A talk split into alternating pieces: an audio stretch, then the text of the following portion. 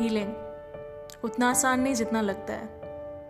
It's a long long journey बहुत ups and downs आते हैं. एंजाइटी से गुजरना होता है. एक मोमेंट खुश हो तो दूसरे मोमेंट रोना होता है. पर इससे काफ़ी कुछ सीखने को मिलता है. You grow you improve you learn you get the closure और एक बार आप हील हो गए ना तो you are the strongest of them all तो हीलिंग आसान नहीं है. पर वो उस दर्द के साथ आपको जीना सिखाती है।